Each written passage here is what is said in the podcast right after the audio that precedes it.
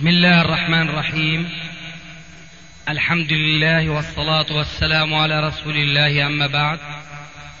فهذا أحد أشرطة سلسلة الهدى والنور من الدروس العلمية والفتاوى الشرعية لشيخنا المحدث العلامة محمد ناصر الدين الألباني حفظه الله ونفع به الجميع. قام بتسجيلها والتأليف بينها محمد بن أحمد أبو ليلى الأثري. إخوة الإيمان والآن مع الشريط الواحد والثمانين بعد المئة السادسة على واحد. أحب ممكن أن أذكر شيء هنا؟ فضل. إن ولله الحمد المنة يعني نحن آه، من ناحية الأكل والشرب مكتفين. وإن كانت تأتينا بأشياء إفرادية إن بعض الإخوة يعني أشياء إيش؟ أشياء غذائية, غذائية. بأشخاص فردية. وليست عن طريق نعم. الحياة. نعم. وكذلك أهل البلد والله وجدناهم كرماء يا شيخنا. فالكرم من هؤلاء البوسنويين شيء غريب يا شيخنا. لم نجده في أفغانستان ولا في كشمير ولا في أفريقيا ولا في فلبين المكان أماكن الذي زرتها وعرفها فهؤلاء والله يقتطعون من أكلهم ومن شربهم من الحليب ويقدمون لنا. لأعطيك مثال بسيط. مثلا الراتب الإمام أحد المساجد راتبه عشر ماركات. وقيمة الخروف بين سبعين إلى مئة مارك. فإذا بأحد الأشخاص يأتينا باثنين من الخرفان. يقول هذا هدية للمجاهدين. ما شاء الله. وهكذا يعني هذا ليست مرة عدة مرات وجدناه يأتون أناس بملابس لنا. ملابس الشتوية من الصوف غسلوها بأيديهم من الشراريب مثلا أو الطواقي أو الملبس. شيخنا الفاضل أن مدير مصنع الملابس الشتوية أتاني قبل شهر وأحضر معه مئة بدلة ما شاء الله. من الملابس الصوفية. بوسنوي. ولكن لم نجدها يا شيخنا من لا من الدول ولا من هيئات إسلامية. الله ويقولون إننا إذا قدمنا لكم ربما الغرب سيغضب مننا الله ينصرهم على عدوهم. ولله الحمد منا الآن لا ينقصنا. يعني إن كان من السلاح الفردي أو, أو من المأكل والمشرب أو الملبس. نعم ربما مستقبل قريب أو البعيد الله أعلم. ولكن فعلا مصداقا لقول النبي صلى الله عليه وسلم وجعل رزقي تحت ذل رمحي. والله سبحانه وتعالى يقول والذين جاهدوا فينا لنهدينهم سبلنا. نعم. ولله الحمد.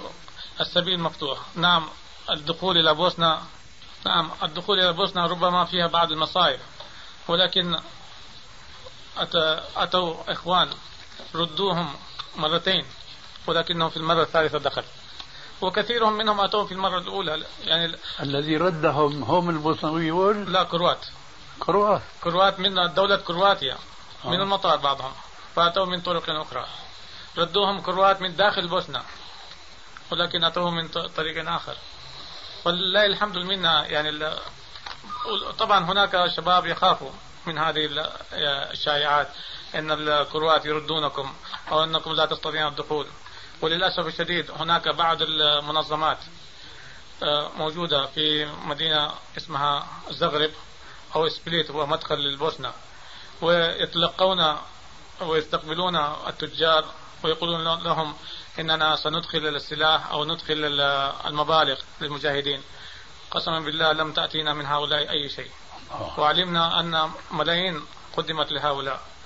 إن إحدى يعني أحد المسؤولين من الذين يعملون ليس هو الرئيس وانما يعمل تحت في داخل هذه المنظمة واستطيع أن أثبت ذلك انهم هذه المنظمة أدخلت آه، ما قيمته تسعة ملايين دولار أسلحة وسلمتها للجيش. أي جيش؟ لا أدري. ولم يصلنا منهم طلقة واحدة.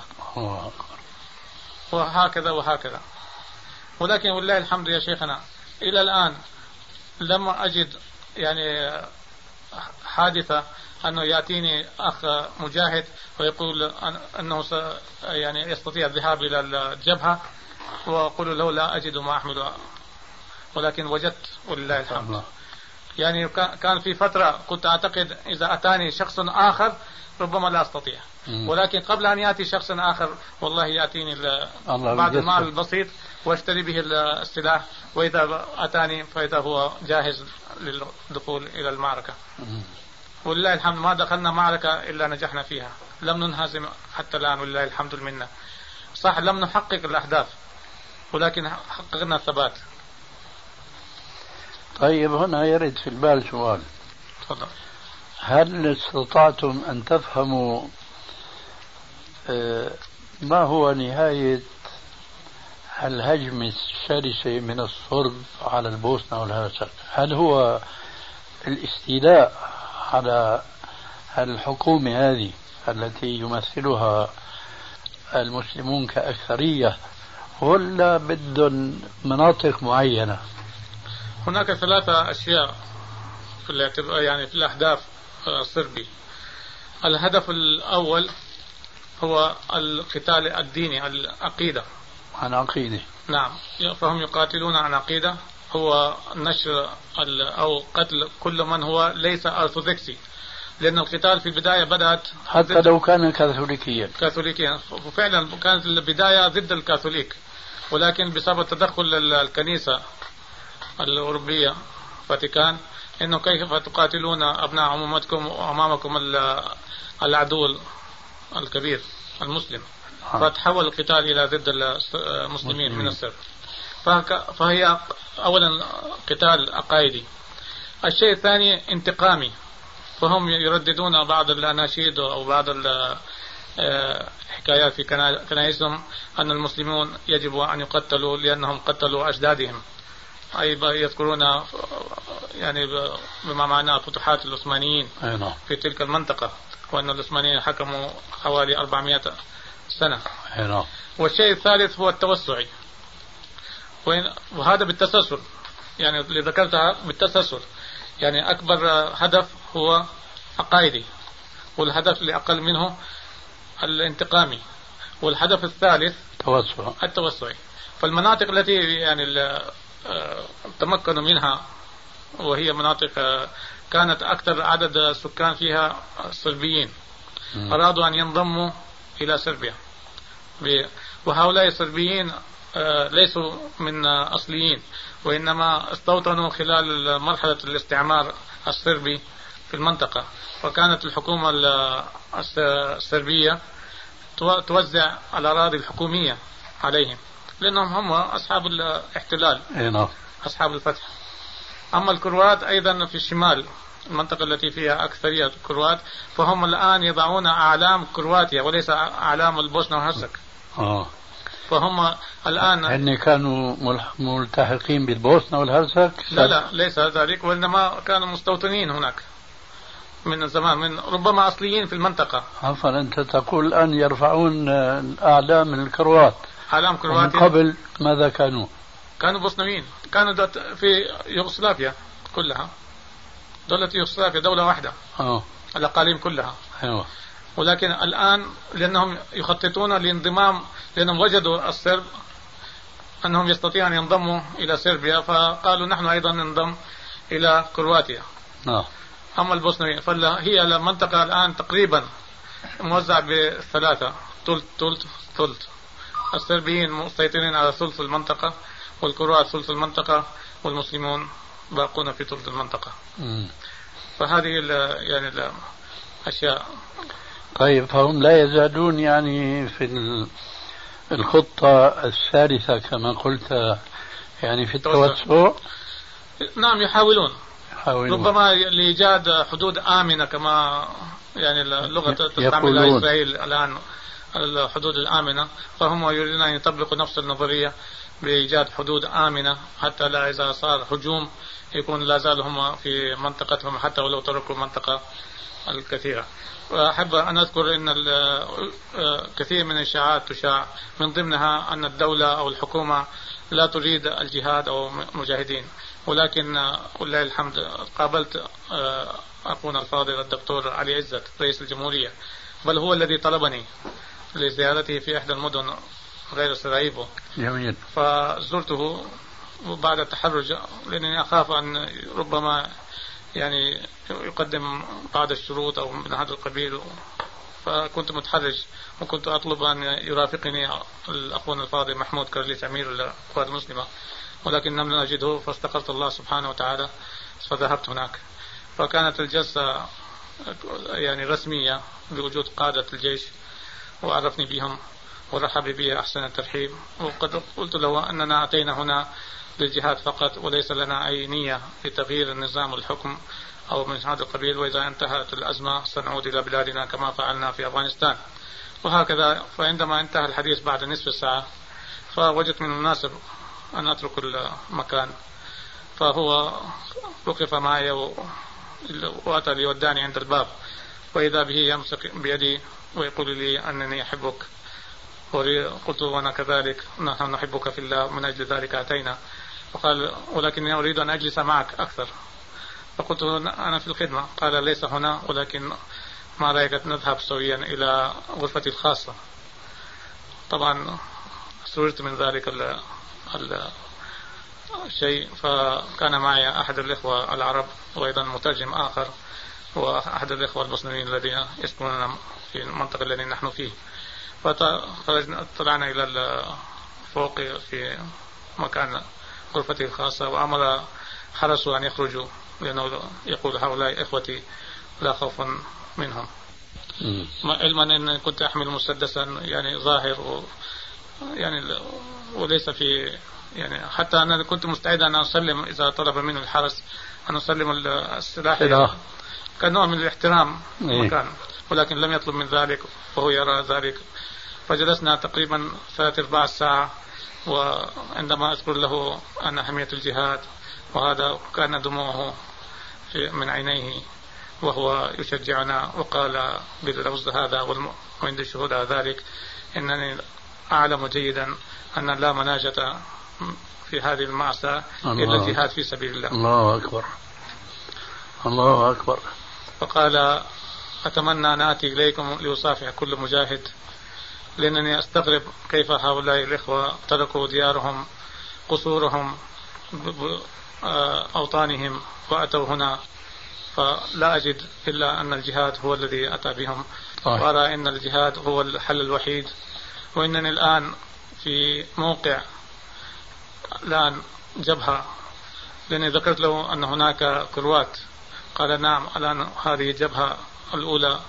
ولكن متأكد أن ستفتح جبهة أخرى بعد أن تنتهي جبهة السر هم الكروات ولكن لا أستطيع أن أقول إلا أن تطلب منا إخوتكم وأن يصلوا إلى دولهم أن يدعو لنا أن الله سبحانه وتعالى ينجينا من هؤلاء السربيين وهؤلاء الكروات. وكانت جلسة يا شيخنا كانت جلسة فعلا. يعني مؤثرة. إخلاص. مؤثرة. مؤثرة لأن كنت أرى الدموع في عينيه وأرى الإخلاص في العمل ولكنه محاط بكثير من المشاكل وهو رئيس سجن من أجل كتابته للإسلام حكم عليه بالسجن 15 سنة ولكن مكث تسع سنوات وكان السنة الأخيرة هي الاستقلال فأخرج عنه. هو في ظني يتكلم العربية. هو لا يتكلم العربية ولكن المترجم كان يترجم. ما يتكلم العربية. لا يتكلم اللغة البوسنية. كأنه في التلفاز كأني رأيته يتكلم. ربما. لكن كان يتكلم معي بالبوسنوية حتى سألته كان يتكلم معي اللغة الإنجليزية لأنني أجيدها. قال لا. مم. طيب وما عرفت عنه شيئا؟ هل درس في الأزهر مثلا أو في جامعة؟ لا, لا هو حسب علمي أنه محامي درس آه. والله أعلم. مم. وأخذ الدكتوراه في هذا المجال. طيب. يعني أنا يعني أتوقع خيرا كثيرا خاصة إذا بدأنا بنفس الجهد القتال جهد الدعوة والإرشاد. فأتمنى أن المؤسسات الخيرية ترسل الدعاة والأرض خصبة. ولا لم يدخلها أحد من أصحاب المذاهب الهدامة إلا هؤلاء الشياب ولكن في قلة قليلة.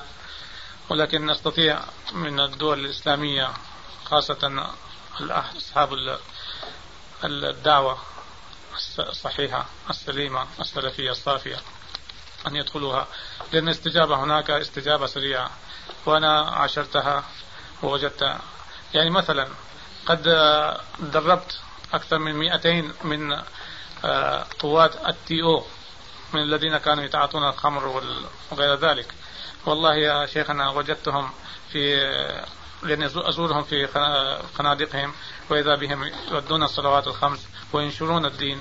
حتى إن في إحدى الجبهة اللي فيها الأخوة الذي دربتهم أنهم حوالي 540 شخصا. جميعهم مع قائدهم انضموا إلى القوات المسلمة لأن قالوا هذا هو الصحيح القتال الصحيح. هو هذا الذي ينفع يا أبو عبد العزيز هو الدعوة. نعم. هي التي تنفع نعم. وهي التي تحيي القلوب نعم. أما الجهاد بمعنى القتال هذا لا يفيد. ولكن الجهاد بمعنى القتال لا يفيد. القتال باسم الجهاد هو الذي يفيد. يعني الجهاد في سبيل الله عز وجل. نعم هذا هو آه. نعم. بس أنا أقول أنت ومن معك من المسلمين الذين نشأوا على الإسلام والإسلام الصحيح هؤلاء يعرفون الجهاد ويعرفون الفرق بين الجهاد وبين القتال نعم. أما البوسنويين نعم. البعيدين عن الإسلام حتى الإسلام التقليدي لم يعودوا يسمعون شيء اسمه الجهاد نعم. ولذلك هم يقاتلون الصربة كما يقاتل الصرب البوسنوي. يعني ليس هناك جهاد في سبيل الله. لذلك نحن اعتقادنا أن العمل المشكور الآن هناك ليس هو الجهاد بمعنى القتال لأنه ما فيها الاستعدادات الممكنة التي تساعدكم على الجهاد في سبيل الله حقا. أنا بدأت آنفا أن أقول في قوله تعالى وأعدوا لهم ما استطعتم من قوة. هذه الآية نص صريح في الإعداد المادي لكن هذا الخطاب وجه لمن؟ إلى أصحاب الرسول عليه السلام الذين وجهوا قبل أن يوجهوا بهذا الخطاب أن آمنوا بالله ورسوله. تفهم مني هذا الكلام؟ أعدوا الخطاب لأصحاب الرسول عليه السلام ثم من يسير على خطهم وعلى سبيلهم ومنهجهم. ولذلك أنا شخصيا ممكن أريد, أريد تفسيرا أكثر أوضح. أنا في هذا الصدد. نعم يعني مرة أخرى يعني آه طيب.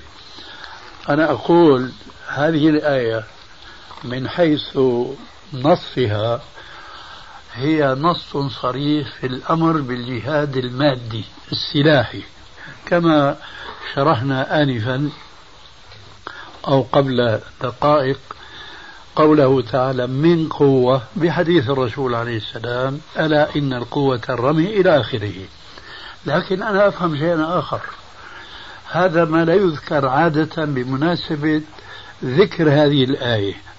أفهم من توجيه رب العالمين عز وجل هذا الأمر بقوله وأعدوا ليس هو موجه للبوسنويين أي الذين لا يعرفون من الإسلام إلا اسمه وإنما هو موجه للمسلمين المؤمنين بالله ورسوله حقا آه. ولذلك فأنا منذ سنين أدندن حول ما أسميه ما أدري أتيح لك أن تسمع شريطا حول هذا الموضوع الذي أسميه بالتصفية والتربية. هل سمعت يوما ما شيئا من هذا؟ جميل. آه، أنت والحمد لله كما يبدو أن معنا على الخط كتاب وسنة ومنهج السلف الصالح. لكن إيش علمك في عامة المسلمين غلب عليهم التمذهب نعم. في الفقه على مذاهب أربعة نعم. في العقيدة على مذهبين أشاعرة وماتريدية نعم. آه. إذا نحن بحاجة الآن إلى أن نربي أنفسنا أولا ثم من يلوذ ومن يحيط بنا ثانيا على الإسلام الصحيح هو كتاب وسنة ومنهج السلف الصالح. هذا اليوم مع الأسف أقول في السعودية اللي هي بلاد التوحيد؟ هذا المنهج ما هو عام شامل. فيه بركة وخير بالنسبة لبلاد أخرى.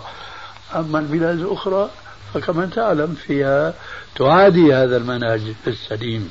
نعم. آه. فأنا أفهم أن هذه الآية إذا لابد أن يكون هناك أناس متأهلون لتقبل هذا الأمر الإلهي نعم. وأعدوا لهم ما استطعتم إلى آخره فالبوسنويين بل والأفغانيون هؤلاء بحاجة إلى الدعوة السلفية نعم. إلى الدعوة السلفية فإذا اقترن مع هذه الدعوة جهاد فنور على نور وأنت ترى الآن إيش آثار جهاد عشر سنين تفرق وتمزق ومن قبل كنا نستوجف نستوجس خيفة نعم. من هذا التحزب السباعي هذا وهي إلى الآن والآن ظهرت آثار أن هذا الجهاد ذهب هباء منثورا آه. إذا من رأى العبرة بغيره فليعتبر نعم. فنحن ما يهمنا الآن الجهاد السلاحي في البوسنة والهرسك لسببين اثنين.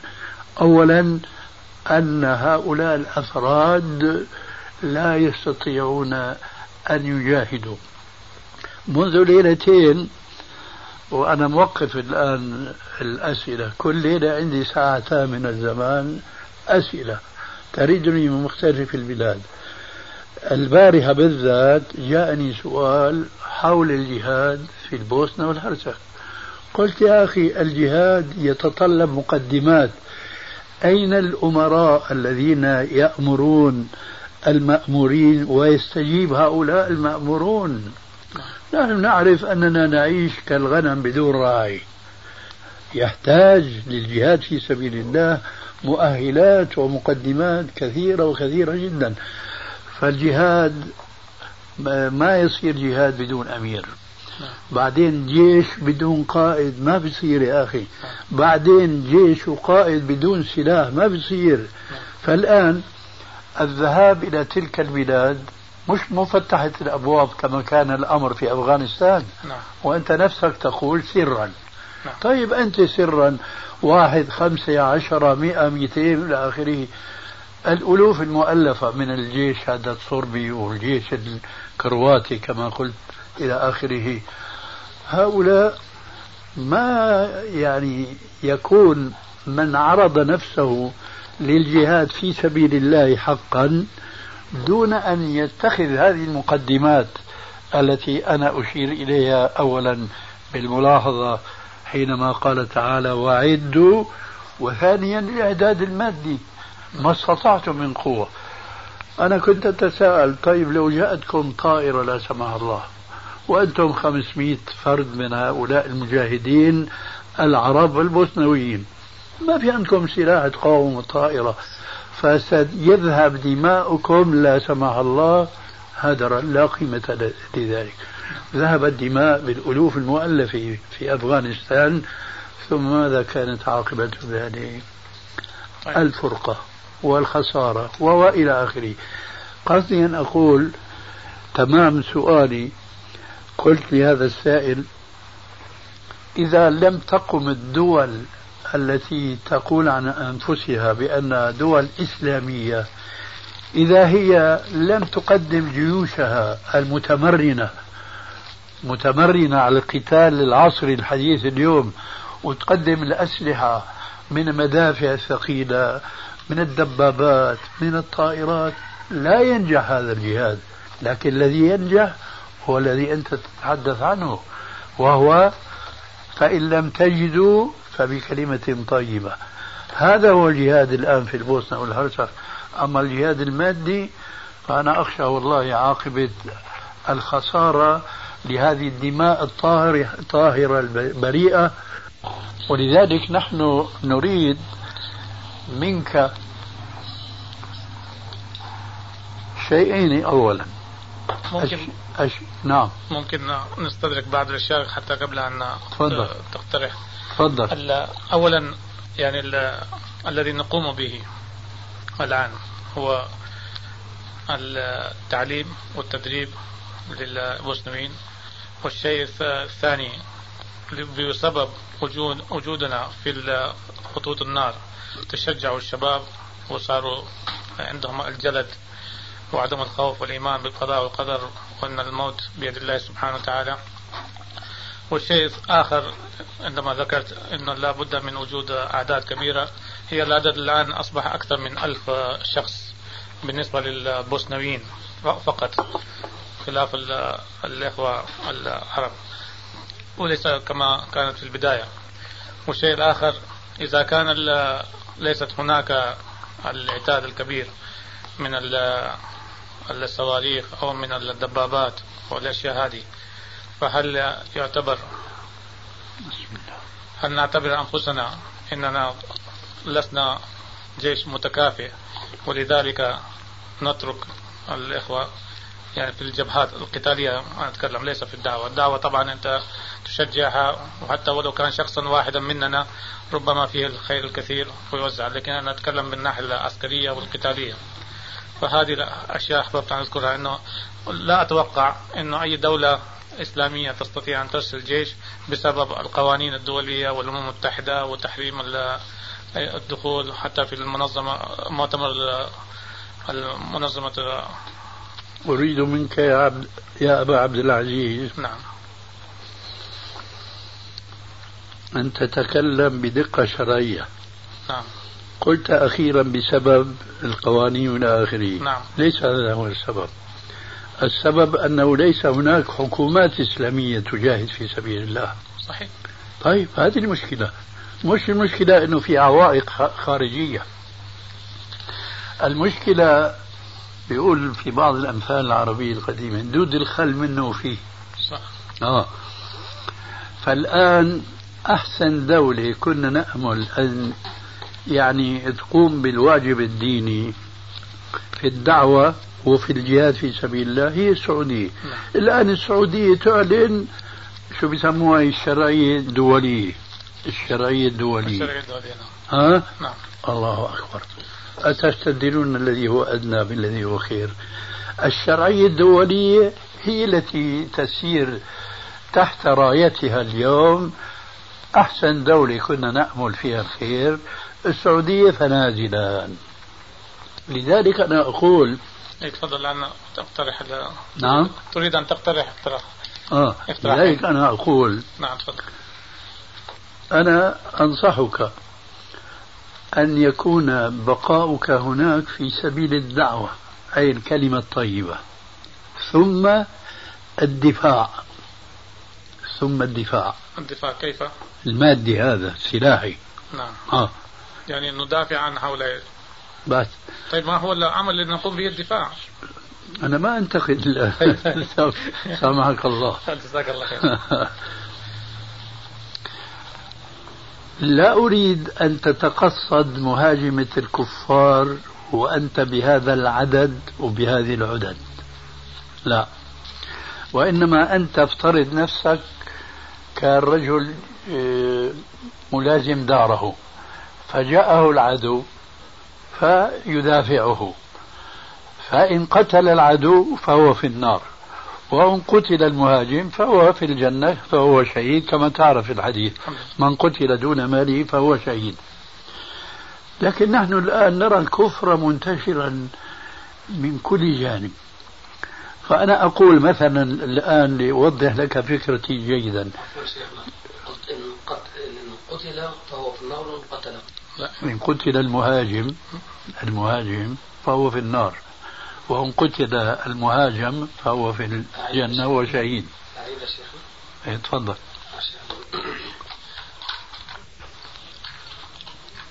فأنت الآن ومن حولك ومن قد يأتيك متحمس بحماس إسلامي جهادي.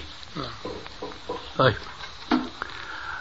لو قلنا لكم هنا فلسطين أقرب إليكم من البوسنة والهرسك. نعم. فلماذا ذهبتم بعيدا؟ ماذا ستقول؟ أقول إنه أليس اسمح لي. أليس الجهاد في فلسطين فرض؟ نعم. طيب. لماذا لا تؤدي هذا الفرض وهو أقرب إليك؟ ستقول الذي أنا أقوله لكن قولي غير قولك. ستقول لا أستطيع. نعم في عندك غير هذا الجواب؟ لا أستطيع. أه. وأنا أقول لا تستطيع أن تجاهد هناك أنت. إلا بالكلمة الطيبة. لأن عاقبة الأمر ستكون كما كان في أفغانستان في عندك غير هذا الجواب؟ لا أستطيع. أه. وأنا أقول لا تستطيع أن تجاهد هناك أنت. إلا بالكلمة الطيبة. لأن عاقبة الأمر ستكون كما كان في أفغانستان كما كان في فلسطين. ما الذي أدخل اليوم إلى فلسطين؟ هو ضعف المسلمين أولا ثم عدم تعاون الدول الإسلامية مع الشعب الفلسطيني. فالآن ماذا أنت تستطيع أن تفعل هناك بالنسبة للجهاد السلاحي المادي؟ على هذا بنيت فكرتي السابقة. أنت أبقى هناك للكلمة الطيبة. فإذا هوجمت فدافع عن نفسك. أما أنت ب 500 شخص ب 1000 شخص ب 2000 ب 5000 بالبارودة هذه بالرصاص وهم بالطائرات والدبابات والصواريخ ونحو ذلك ما يكون أنت قمت بواجب أعد ما تكون قمت بهذا الواجب؟ صحيح أنت لا تستطيع فأقول كما لا تستطيع في فلسطين أنت معذور لكن لست معذورا في أن لا تبلغ كلمة الكلمة الطيبة. لست معذورا في أن لا تدعو من قريب أو من بعيد من كان بعيدا عن الإسلام. لهذا أنا أتصور الموضوع شرعا وعقلا أن تكون داعية إلى الإسلام وبخاصة ناحية التوحيد تدندن حولها لأن كل بلاد الأعجمية وأنا منها ما يعرفون التوحيد إطلاقا. يعرفون توحيد المشركين فقط أو توحيد الربوبية كما تعلم. فتدندن حول هذا ولا تداري في هذا أبدا لأن بعض الدعاة يرون الاهتمام بالصلاة والأخلاق ونحو ذلك. أما فاعلم أنه لا إله إلا الله لا يدندنون حولها أبدا بل بعضهم قد يرى أن البحث في هذه الكلمة الطيبة يفرق الصف. لعلك بلغك شيء من هذا؟ نعم. طيب. وهم في البداية منعونا من دخول البوسنة من أجل ذلك لأنهم يعرفون عني آه. شخصيا. طيب. فمنعوني يعني حاولوا يوسطوا لي بعض المشايخ الله. أن عدم الذهاب إلى الداخل.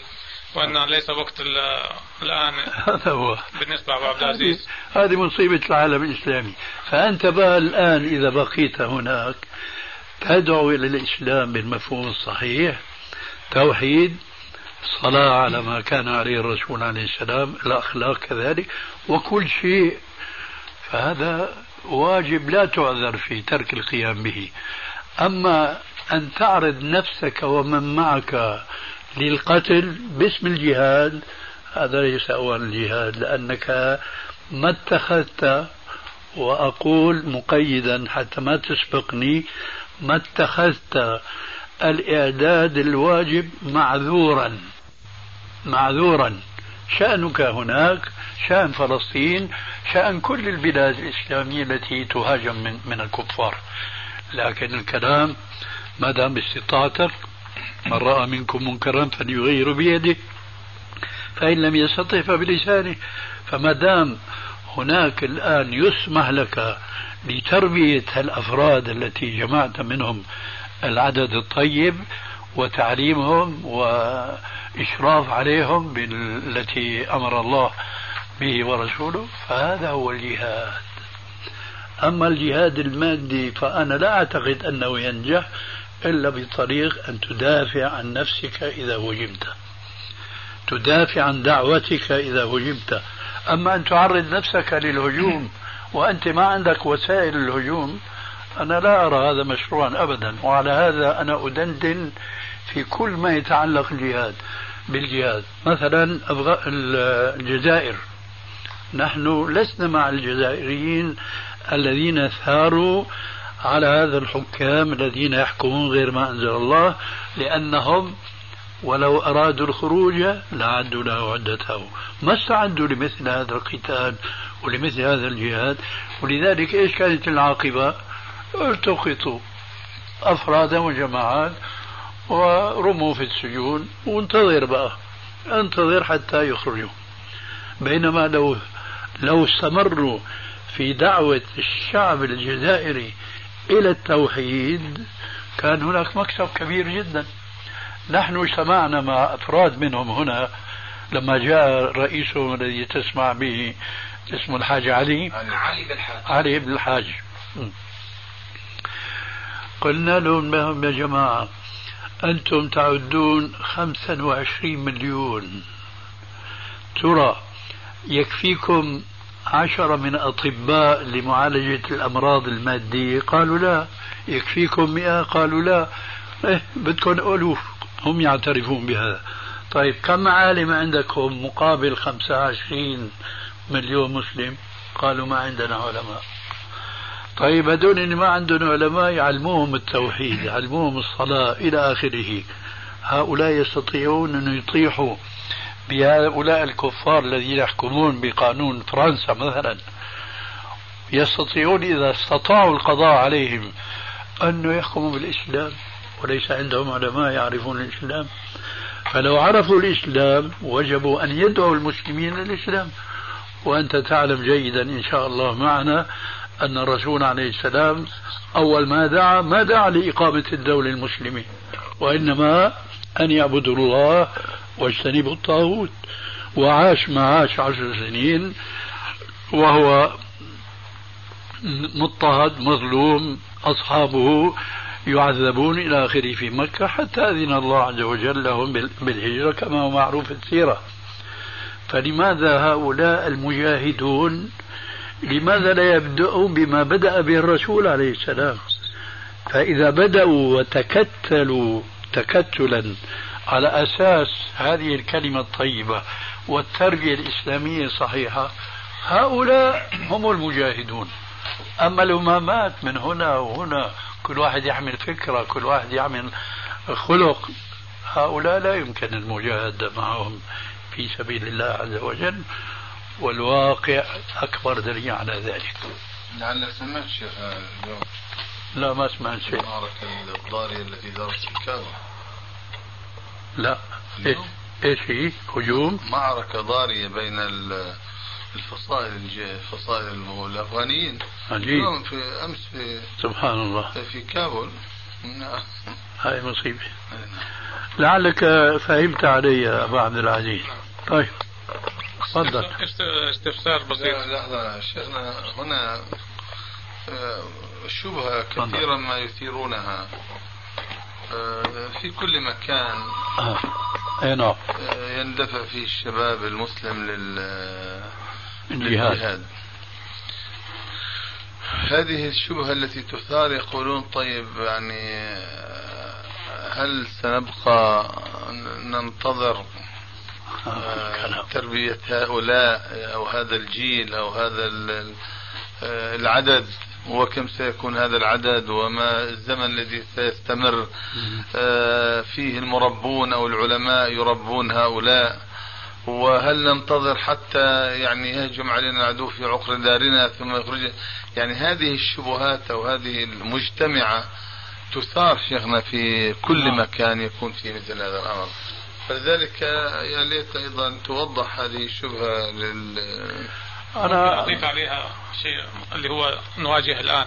فضل. يعني هؤلاء مثلا المسلمين في البوسنة هرسك نتركهم ولا نقف معهم أنا ما قلت لك تتركهم. كيف؟ في الصفوف القتالية. نتركهم في الصفوف القتالية. نعم. وألا نقف معهم في صف واحد للقتال. نعم. وهم يعني يهاجمون من السرب. أنت أنا سؤالي هذا هذه النقطة أحب توضح لي. معلش أنا قدمت الجواب. تدافع. تدافع عن هؤلاء. عن هؤلاء وعن نفسك. هذا هو السؤال لكن لا تهاجم. ولكن أنا لا, لا, لا أهاجم ولكن أريد أن أسترد أرض الذي اغتصبوها منها. هذا هو الهجوم. هذا هو الهجوم؟ أي نعم. هلا أنت أين أنت؟ في منطقة فلنسميها رقم واحد. نعم. أه. فأنت إذا هجمت دافع لماذا؟ لأن الأصل فيك أن تدعو أن تعلم من حولك ومن استطعت أيضا من أن تتصل بهم من البوسنويين أن تعلمهم الدين لأن هؤلاء أنا أقول لك بصراحة لا تستطيع أن تجاهد من ليس معك في العقيدة نعم. تستطيع أن تقاتل لكن لا تستطيع أن تجاهد هذه الشعر البسيطة آه. تستطيع أن تقاتل ولا تستطيع أن تجاهد لأن واضح جدا. واضح جدا بالنسبة لي لكن مصطلح شرعية حبيت أوضحها للمستمع يعني لأي إيه، جزاك الله خير. فأنا أقول الآن الحروب القائمة على وجه الأرض والتي وقعت في الحرب العالمية الأولى والثانية لم تكن جهادا لأن دول الكفر يقاتل بعضها بعضا. لكن هؤلاء ما كانوا يجاهدون بعضهم بعضا. كان يقاتل بعضهم بعضا. الإسلام الذي شرع القتال إنما شرعه للجهاد في سبيل الله. أي لتكون كلمة الله هي العليا. هكذا. فأنا أقول الآن أنت ومن حولك من البوسنويين تستطيع أن تقاتل معهم عدوهم. لكن لا تستطيع أن تجاهد مع هؤلاء المسلمين الكفار أنت تجاهد ومن يحمل عقيدتك الصحيحة فأنت تجاهد أما هؤلاء الذين الآن نفترض أنهم دخلوا في دين الله أفواجا لسه ما تربوا يا أخي على العقيدة الصحيحة وعلى التربية الإسلامية الصحيحة كما شرحت لك آنفا نعم. آه. لذلك فأنت حسبك إذا بقيت هناك للدعوة للدعوة إذا بقيت هناك أن تدافع. أما أن تهاجم فمعنى ذلك أنك تريد أن تخسرني قوة ندخرها لليوم الأهم. لعلك فهمت. نعم اللي فهمته الآن أن أستطيع أن أقف أو أشارك في العمليات الدفاعية نعم. أما العمليات الهجومية أتركها للإخوة البوسنويين أنفسهم فيقاتلون أحسنت أما في العمليات الدفاعية عندما نرى العدو يتقدم فنحن أيضا آه، نرمي بهم ونقاتلهم نعم. فشبابنا يجب أن يقاتلوا في الصفوف أو يجاهدوا في صفوف البوسنويين نعم. في حالة الدفاع في المنطقة إذا هجموا من أي. العدو. أي نعم. لكن إذا سمحت مشان ما يفوتوا شيء. لماذا أنا أقول هكذا؟ لأننا نحن بحاجة إلى أمثالكم جزاك الله خير. وما نريد أن تعرضوا أنفسه أنفسكم للهلاك فنخسر دعوتكم. جزاك الله خير. واضح أظن فكرة. جدا واضح الآن. تفضل. كل شيخنا آه، مما يؤكد هذه المسألة تأكيد قاطع أن الجيش آه، أو الذي يسمى التي أو هو الذي الجيش اللجب الذي في يده القوة أي نعم. قوة السلاح. آه. وهذا لا يدين بالولاء لله ولا للإسلام. هو هي المشكلة؟ أي نعم.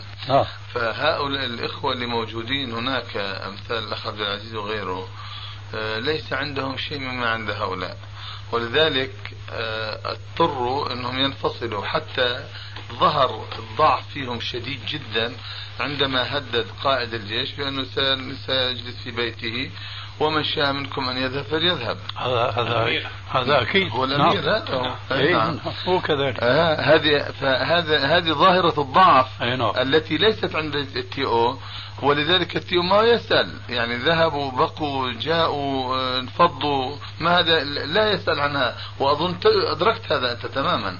يعني ماذا كان من هؤلاء عندما ما سألوا؟ أبدا. ولا قالوا لماذا تصنعون هذا؟ هذه واحدة. تعقيب بسيط على كلام شيخنا اللي هو إنه آه، إذا أنتم هاجمتم سنخسركم هي الخسارة مش لذاتكم أنتم وإنما هي للدعوة لأنكم أنتم تقومون بواجب كبير هناك نعم. وهذا الواجب لا يمكن أن يؤديه غيركم نعم. ابدا حتى من أهل البلاد الملتزمين اللي هم طبعا النفر القليل. ليه؟ لأنهم قلة قليلة جدا. قلة وحديث عهد نعم حديث, حديث عهد نعم حتى لو مثلا قال تخرج في الجامعة الإسلامية نعم. أو في الجامعات في البلاد العربية وكذا إلى غيره هذا الحقيقة لا يغني من الحق شيئا اطلاقا. لذلك الحقيقة نصيحة شيخنا هي النصيحة التي يجب أن تكون شعاركم في هذه في هذه الأرض وفي تلك البلاد حتى يكون إن شاء الله في فوز وغلبة على الأقل وظهور للدعوة. نعم. إذا لأن, لأن يهدي الله على يديك رجلا. أحب إلي من حمر النعم. نعم. لأن يهدي الله على يديك بوسنويا إلى التوحيد. خير له من أن يموت قتيلا. قتيلا. ولا ولا ليس شهيدا. قتيلا. نعم. هذا الذي كان يحدث في آه، أفغانستان عندما قتلوا حوالي يعني أكثر من مليون. والله أعلم بنياتهم. بنياتهم. هذا هو. ولذلك بارك الله فيك أرسل آه، حكيما ولا تصغيه ففهمت علي جيدا. نعم. فنحن حينما نقول لا جهاد هناك قد فهمت ما هو الجهاد ولماذا نقول هذا الكلام؟ هؤلاء الشباب الذين يريدون هناك أن يذهبوا فعلا للجهاد في سبيل الله هؤلاء نحن نحتفظ بهم لليوم الموعود ثم عندهم نشاط فليفرغوه للدعوة في سبيل الله عز وجل. ولا إن هوجموا فحق لهم أن يدافعوا. أما أنا بدي أهجم في مثل عام عندنا في سوريا يمكن هنا أيضا بس يمكن هو ما يعرفه. يقولون عندنا في سوريا عين ما بتقاوم مخرج إحنا عندنا كف ما بتناطح آه عندنا في سوريا سوريا العين أدق من الكف. طبعا طبعا. العين لا تقاوم مخرج يعني إبرة. نعم. هذا كلام منطقي جدا وهذا من معاني ولا تلقوا بأيديكم إلى التهلكة يعني الآن يستطيع عشرة أو عشرين أو مئة من الشباب يتكتلوا ويهجموا على اليهود. هذا ليس جهادا هذه ثورة ولا ثورات في الإسلام. نعم. الإسلام منظم في كل شيء ومنه الجهاد. ولذلك قال وأعدوا لهم إلى آخره. فبارك الله فيك. أنت الآن فهمت الفكرة تماما. وأنت خير من ينقلها بدقة وأمانة. إن شاء الله تعالى. شيخنا آه برضو تعقيب قليل. الله عز وجل يعني جعل الأشياء مرتبة بأسبابها لا شك. ظهورها. نعم. فإذا استعجلنا سببا آه.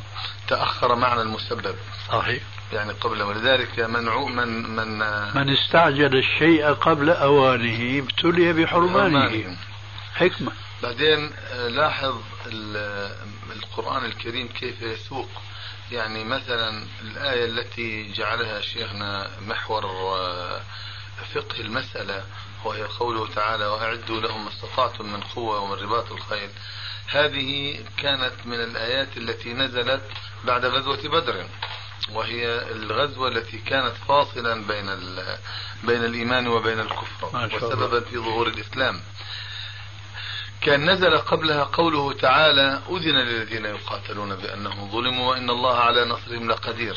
أذن للذين يقاتلون. هذا تنبيه ولفت نظر إلى ما ينبغي. أذن للذين. ما قال آه، جاهدوا ولا قال ابذلوا ولا قال قاتلوا وإنما قال أذن للذين يقاتلون بأنهم ظلموا وإن الله على نصر لقدير. صدقت. مفهوم الدعاء. وقصة بدر.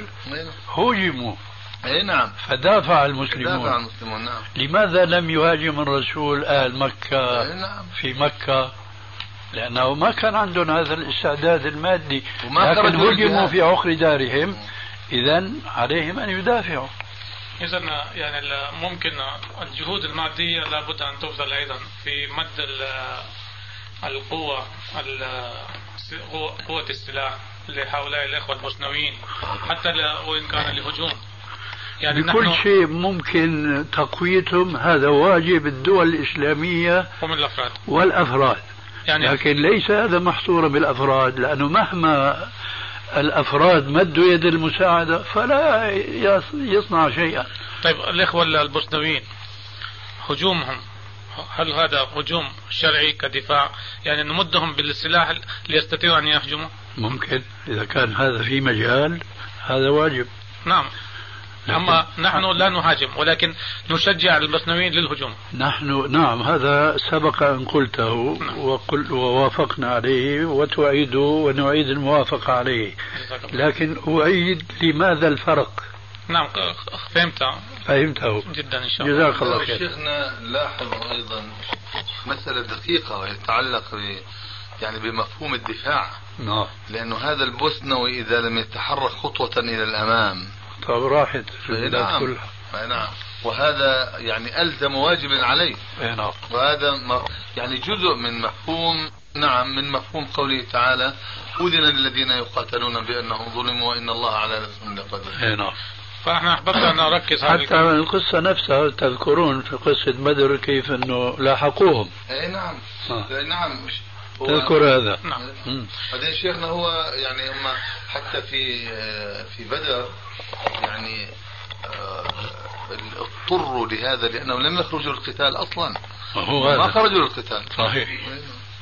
نعم. أحببت إنه أقول الجملة السابقة إنه نشجع الإخوة المسلمين للقتال. حتى لا يعتقدوا أن هجومهم إذا كان العرب هجومهم غير آه، سليم فلماذا نحن أيضا نهجم؟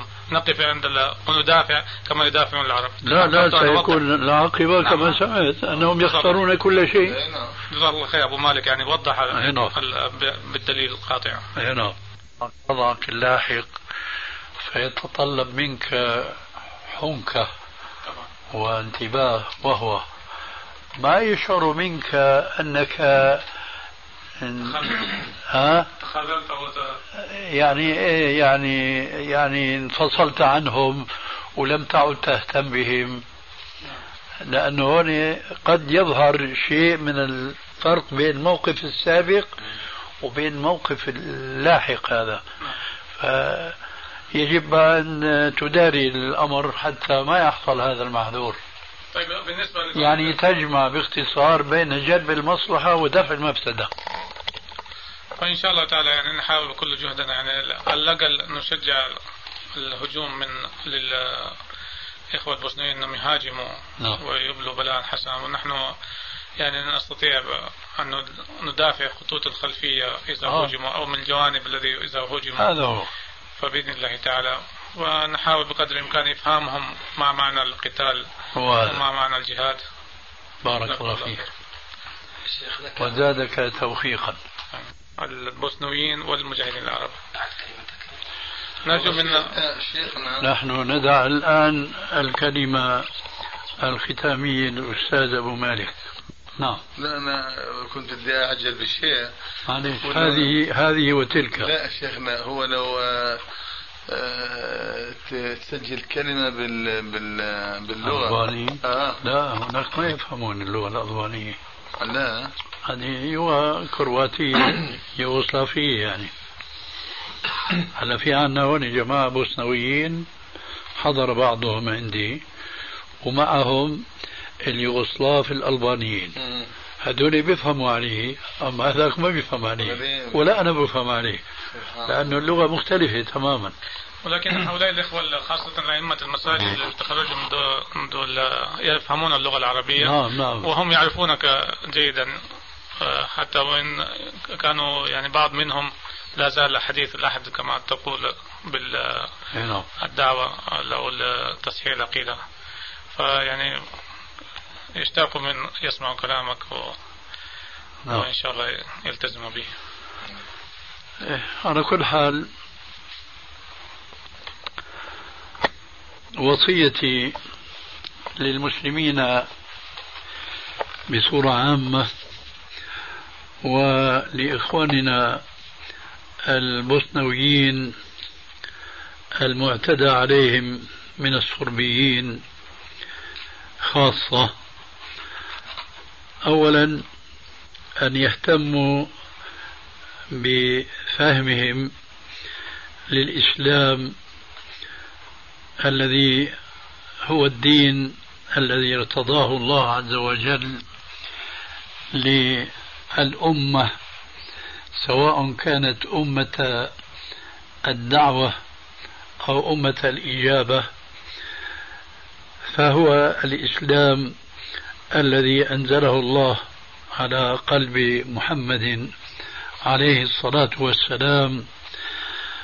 ولكن هذا الإسلام الذي جاء به القرآن وصرح فيه بقوله تعالى ومن يبتغي غير الإسلام دينا فلن يقبل منه وهو في الآخرة من الخاسرين.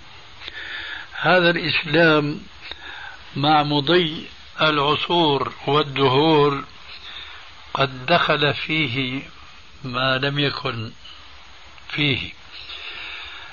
الإسلام هو علاج معنوي لكل الأمراض التي تصيب القلوب والمجتمعات في كل زمان ومكان. فهي الوصفة الإلهية الطبية لمعالجة هذه الأمراض القلبية. ولكن وقع في هذه الوصفة الإلهية ما ذكرته آنفا أنه دخل فيها ما ليس منها.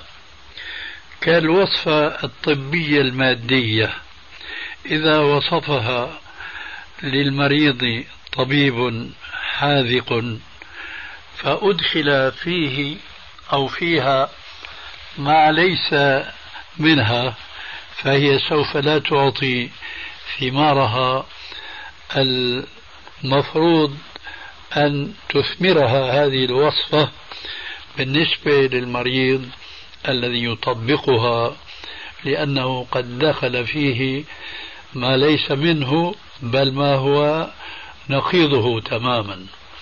هذا مثال نقربه لإخواننا الذين يسمعون كلمتي هذه وأنا في الأردن في عمان في أرض جرى فيها جهادات كثيرة وكثيرة جدا من العرب المسلمين الأولين حتى تمكن الإسلام من هذه الأرض.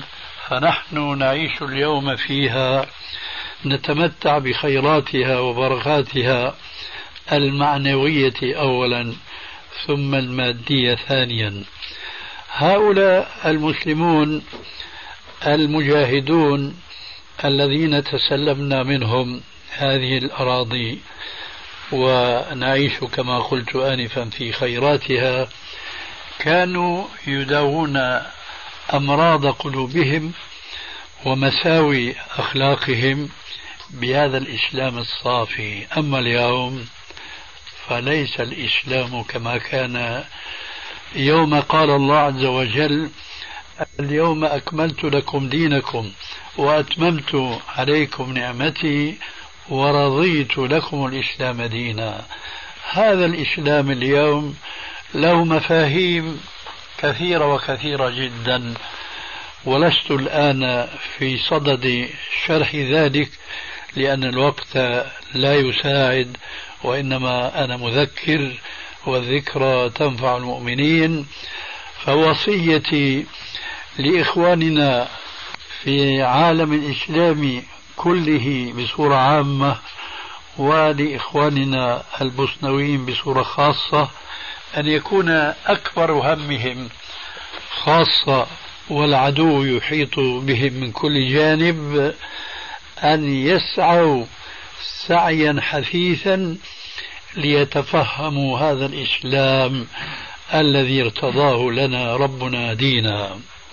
وذلك بأن يتصلوا بأهل الدعوة دعوة الحق التي ليست هي إلا التي تستند آه، دعوة صريحة وتطبيقا عمليا على كتاب الله وعلى سنة رسول الله صلى الله عليه وآله وسلم وأقول سنة رسول الله صلى الله عليه وآله وسلم الصحيحة لأنه أصابها وأصاب الإسلام بعامة أنه دخل فيها ما ليس منها ففيما يظن أنه من السنة أحاديث ضعيفة وموضوعة ولذلك فأنا أقول عليهم أن يتعرضوا وأن يهتموا لفهم الإسلام مستقا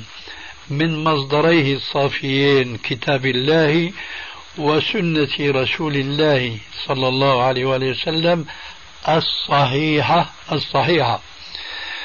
وزيادة على ذلك كما أمر الله عز وجل ورسوله أن يفهموا الكتاب والسنة على منهج سلفنا الصالح على ما كانوا عليه كما يدلنا على ذلك قول ربنا تبارك وتعالى ومن يشاقق الرسول من بعد ما تبين له الهدى ويتبع غير سبيل المؤمنين ويتبع غير سبيل المؤمنين نوليه ما تولى ونصلي جهنم وساءت مصيرا.